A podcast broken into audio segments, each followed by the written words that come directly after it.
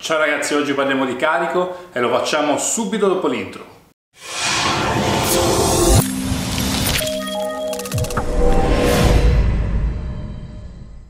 Quando abbiamo parlato di volume di allenamento abbiamo visto che effettivamente si può concludere che un range di ripetizioni che vanno tra le 8 e le 12 può essere un buon range per ottenere e massimizzare risultati in termini di ipertrofia muscolare.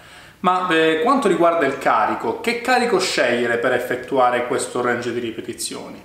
Bene, è l'argomento di oggi e andiamo subito ad approfondire. Quando parliamo di carico ovviamente si eh, immagina una enorme differenza interpersonale, soggettiva tra appunto le persone. Ci sono persone molto forti geneticamente che sono già in grado di per sé di sollevare carichi molto pesanti e persone un po' più deboli appunto per costituzione genetica. Poi ovviamente ci sono differenze in termini di allenamento, di capacità. Ci sono persone molto più allenate che ovviamente hanno costruito negli anni una forza tale da poter sollevare carichi molto pesanti e persone alle prime armi che ovviamente non sono in grado di sollevare eh, carichi ancora pesanti. Per cui quando si deve andare a studiare il fenomeno del carico, per renderlo fruibile da un punto di vista di statistico, quindi di dati, è necessario andare a trovare un espediente matematico che, possa in qualche modo appiattire tutte le differenze interpersonali, perché altrimenti non sarebbe un fenomeno studiabile statisticamente. L'espediente matematico che ci permette di studiare il fenomeno del carico è appunto l'intensità di carico. L'intensità di carico sembra un parolone, ma in realtà l'avete sentita sicuramente 100.000 volte in palestra, è un valore percentuale che si riferisce al massimale su una ripetizione che ogni singolo soggetto è capace di eseguire. Per fare un esempio, se un soggetto ha un massimale di panca piana di 100 kg, quindi vuol dire che riesce a sollevare in una singola ripetizione al massimo 100 kg, se si allena con 80 kg vuol dire che si sta allenando utilizzando un carico che è l'80% del suo massimale. Quindi l'intensità del carico che sta utilizzando è l'80%. L'intensità di carico ci permette quindi di appiattire le differenze individuali perché ci si riferisce appunto a una percentuale sul massimale del soggetto e ci permette quindi di studiare il fenomeno. Nelle palestre, come sapete, se ne sentono di tutti i colori. C'è chi dice che bisogna allenarsi sul range di 15 ripetizioni col 75% del massimale per raggiungere i migliori risultati. C'è chi dice no, bisogna lavorare su 5 ripetizioni con l'85% del massimale per raggiungere i risultati. Beh, in realtà non so se effettivamente esiste una formula magica per massimizzare i risultati che vada bene per tutti. Quello che possiamo fare, come al solito, è andare a vedere cosa c'è in letteratura e vedere come questi dati si relazionano tra di loro. In questo studio di Eger e colleghi si è andato ad indagare se esiste una relazione diretta tra l'intensità di carico e il numero di ripetizioni che sono possibili completare in un determinato esercizio. Eger e colleghi presero un gruppo di persone eh, non allenate e fecero performare ovviamente eh, degli esercizi in massimale per vedere appunto quale fosse il massimale di ognuno. Gli esercizi erano i più svariati, eh, si andava dalla panca piana alla leg press, alla leg extensions, leg curl, bicipiti, tantissimi esercizi misurarono appunto il massimale di ogni partecipante allo studio. Eh, dopodiché dissero ai soggetti di completare il massimo numero di ripetizioni possibili utilizzando un carico che fosse l'80% del massimale in tutti questi esercizi. Quello che si è osservato al termine dello studio è che sebbene per la panca piana, eh, la leg extension ehm, e il lat pull down una media di 10 ripetizioni era ben condivisa da tutti i soggetti, quindi quasi tutti i soggetti riuscivano a completare mediamente 10 ripetizioni eh, all'80% del massimale. Altri esercizi come per esempio eh, il curl dei bicipiti, eh, il leg curl, e la pressa invece portavano dei risultati completamente diversi. Eh, la media del, del curl dei bicipiti è stata 6 ripetizioni completate, la media alla leg curl è stata 7 ripetizioni completate, mentre la media alla leg press all'80% sono state 15 ripetizioni completate. Quindi questo studio già sottolinea il fatto che non esiste una relazione diretta tra eh, percentuale del massimale, numero di ripetizioni ed esercizi, ovvero c'è sicuramente una variabilità tra gli esercizi e l'intensità di carico che si può utilizzare per rientrare in un determinato numero di ripetizioni.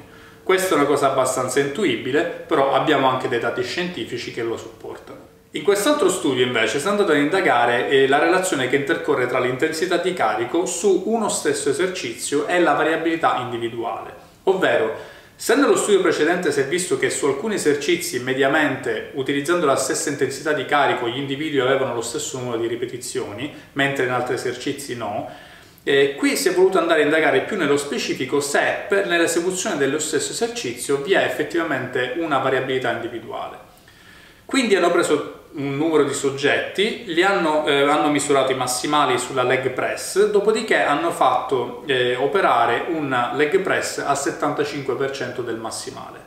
Quello che è venuto fuori è che alcuni riuscivano a completare solo 7 ripetizioni, altri addirittura fino a 24. Quindi la variabilità soggettiva in relazione al alla percentuale del massimale in un singolo esercizio è molto ampia. Quindi anche qui ci, eh, questo studio evidenzia il fatto che probabilmente una formula definitiva per calcolare qual è il peso ideale eh, per ogni singolo soggetto non è effettivamente una cosa plausibile. Ovviamente quando si parla di carichi utilizzati nelle palestre viene subito in mente la grossa differenza che intercorre tra powerlifter e bodybuilder. I powerlifter sono degli atleti eh, il cui unico scopo è quello di aumentare la performance in termini di carichi sollevati.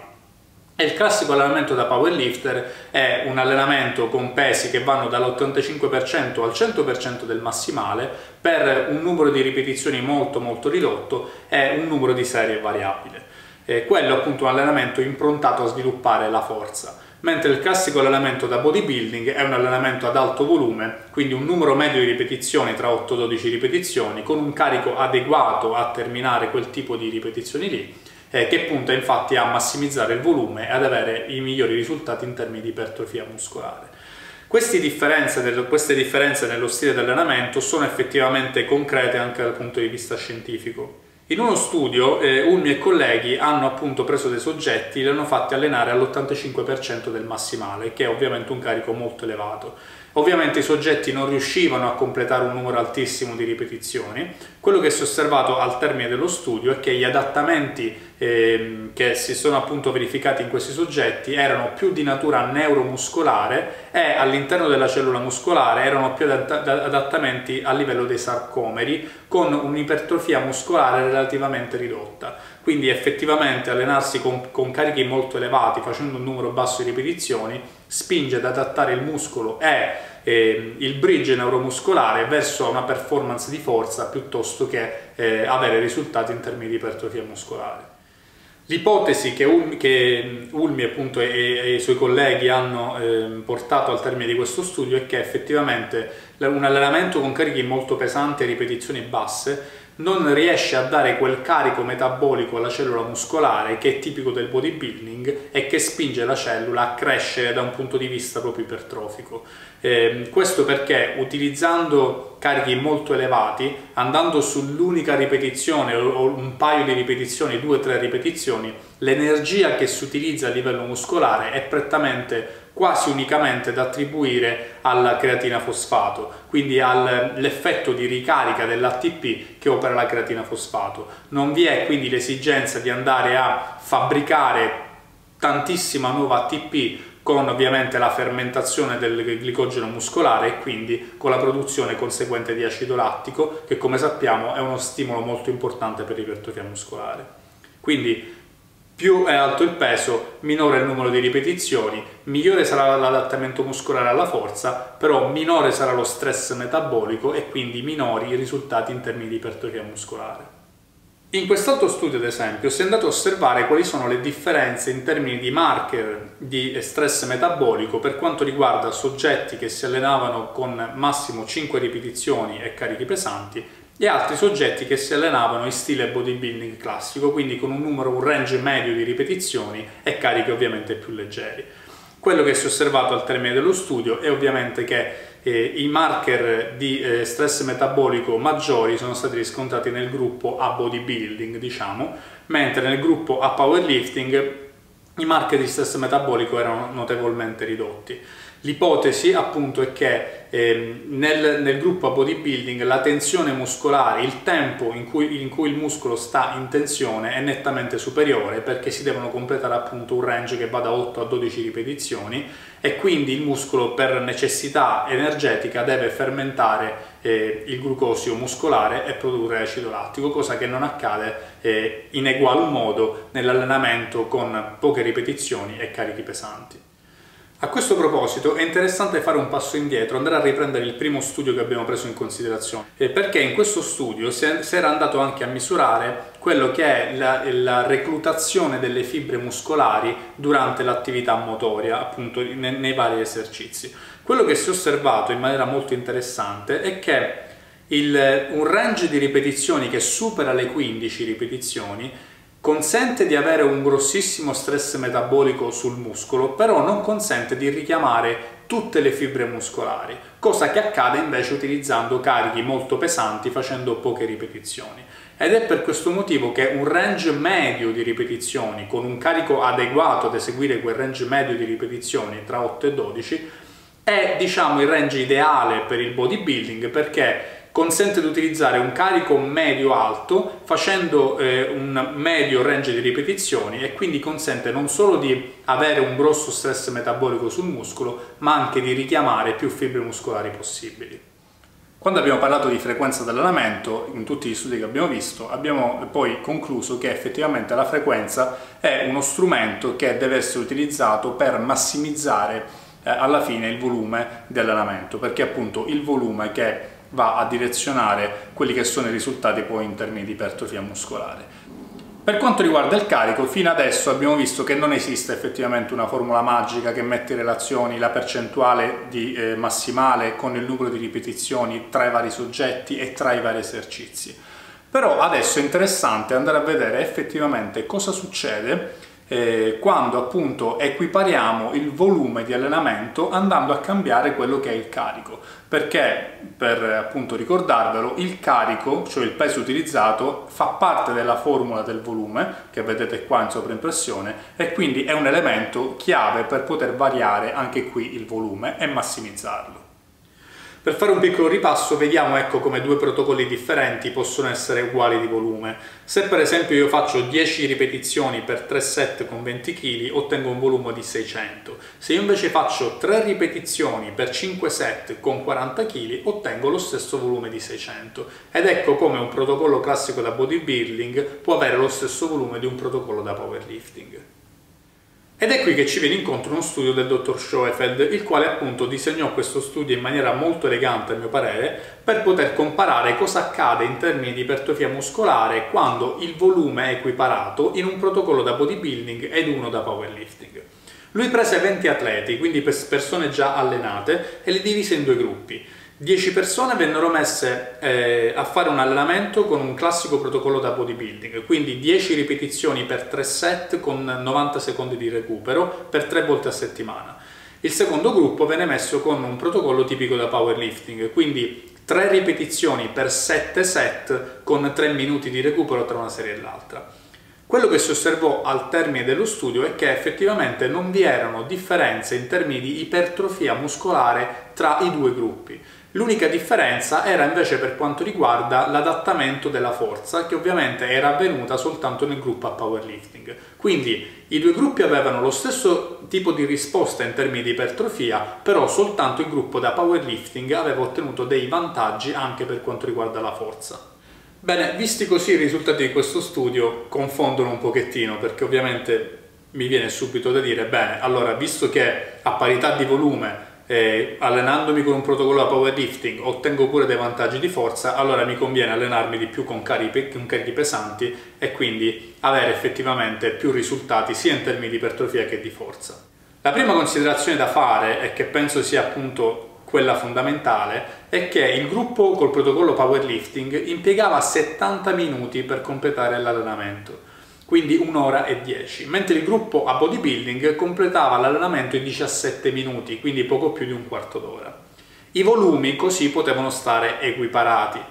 Viene subito facile pensare che se il gruppo a bodybuilding, utilizzando lo stesso tipo di protocollo, avesse potuto allenarsi per un'intera ora, questo avrebbe comportato appunto un carico di volume 4 volte superiore rispetto al gruppo a powerlifting nella stessa finestra temporale. Quello che possiamo concludere da questo studio è che effettivamente a parità di volume non ci sono grosse differenze in termini di ipertrofia muscolare in un protocollo da powerlifting comparato con un protocollo da bodybuilding. L'altra cosa però importante da sottolineare è che se si vanno a guardare le unità di tempo, quindi il tempo impiegato effettivamente per allenarsi, un protocollo stile bodybuilding consente di mettere 4 volte il volume eh, nella stessa unità di tempo rispetto a un protocollo di powerlifting e quindi effettivamente in termini di ipertrofia muscolare nella stessa unità di tempo un protocollo classico di bodybuilding quindi con un, un range medio di ripetizioni e un peso idoneo per completarle consente effettivamente di avere i migliori risultati in termini di ipertrofia muscolare. Un'altra considerazione da fare che è più una curiosità questo studio del dottor Schoefeld ha avuto un follow up a 8 settimane. Che vuol dire un follow up? Vuol dire che eh, sono state fatte delle brevi interviste ai partecipanti allo studio dopo 8 settimane dal, dal termine dello studio stesso. Quello che è venuto fuori è che i partecipanti che erano nel gruppo powerlifting lamentavano dei dolori articolari, mentre quelli al gruppo bodybuilding non lamentavano alcun tipo di problema. Tra l'altro due partecipanti del gruppo powerlifting non hanno completato lo studio perché si sono infortunati durante gli allenamenti. Quindi se l'obiettivo è l'ipertrofia muscolare, un allenamento stile bodybuilding eh, può anche preservare ed è più gentile sulle articolazioni e quindi stare più ehm, protetti per quanto riguarda il rischio infortuni.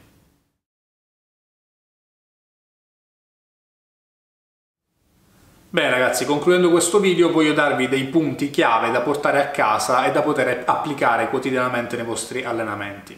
Il primo punto è che sicuramente un, un, classico protocollo da bodybuilding consente di mettere molto più volume nella stessa unità di tempo rispetto a un protocollo da powerlifting e quindi rimane sempre il migliore, eh, il migliore appunto indicato per massimizzare l'ipertrofia muscolare. Ciò però non toglie il fatto che a parità di volume i risultati in termini di massa muscolare per quello che c'è in letteratura d'oggi sembrano molto molto simili. Punto 2. Io ritengo eh, molto utile periodizzare i vostri allenamenti. Che voglio dire con questo? Voglio dire che un protocollo periodizzato dal punto di vista della programmazione del vostro allenamento mensile, trimestrale, semestrale che sia, eh, inserendo degli allenamenti volti a sviluppare la forza, può avere dei vantaggi anche in termini di ipertrofia muscolare. La ragione dietro questa considerazione è che se voi inserite all'interno della vostra programmazione dei periodi o delle giornate volti a sviluppare la forza con protocolli simili a quelli del powerlifting, gli adattamenti neuromuscolari che eh, accadono in quelle sessioni di allenamento in quei periodi ve li portate dietro anche nei periodi di ipertrofia. Quindi se voi migliorate la vostra forza, per esempio nella panca piana riuscite a, a, migliorare i vostri massimali, a sollevare più carichi, nei giorni in cui utilizzate dei protocolli tipici del bodybuilding potete utilizzare un range medio di ripetizioni con carichi più pesanti di prima e quindi aumentare ancora di più il volume di allenamento e ottenere migliori risultati in termini di ipertrofia muscolare. Punto 3, che comunque è collegato al secondo, nel periodizzare i vostri allenamenti è possibile anche inserire all'interno della stessa sessione dell'allenamento uno o due esercizi tipici da powerlifting. Eh, perché questo? Quali sono i vantaggi? Ve lo spiego subito con un esempio. Eh, se per esempio devo fare un allenamento di petto e come primo esercizio della sessione di scelgo la panca piana con un protocollo da 5 set, 3 ripetizioni all'85% del massimale, quindi simile a un protocollo da powerlifting, in quell'esercizio lì andrò a richiamare tantissime fibre muscolari perché ovviamente devo muovere un carico molto pesante, quindi le fibre muscolari del pettorale saranno tutte richiamate. Lo stress metabolico sul muscolo non sarà elevatissimo perché è un protocollo da powerlifting come abbiamo già visto prima, però avrò un ottimo adattamento neuromuscolare nel richiamare tutte le fibre. Questo adattamento neuromuscolare me lo porto dietro negli esercizi successivi. Quindi se, se negli esercizi successivi eh, utilizzo un protocollo classico da bodybuilding, quindi con un range medio di ripetizioni, dove vado a caricare stress metabolico sul muscolo, posso caricare quello stress metabolico su un numero di fibre notevolmente maggiore perché le ho già richiamate nell'esercizio precedente. Quindi questo può essere una piccola tecnica eh, che può eh, aiutarvi anche a mettere più eh, volume, più stress metabolico eh, sul muscolo. Bene ragazzi, spero che questo video vi sia piaciuto, se vi è piaciuto ricordate di mettere mi piace, se non siete iscritti al canale e vi piacciono questo tipo di argomenti potete considerare di iscrivervi e non dimenticate di seguirmi sui social per essere sempre aggiornati e avere anche l'accesso a contenuti extra che mi piace pubblicare su Instagram o su Facebook. Per oggi è tutto, vi saluto. Ciao!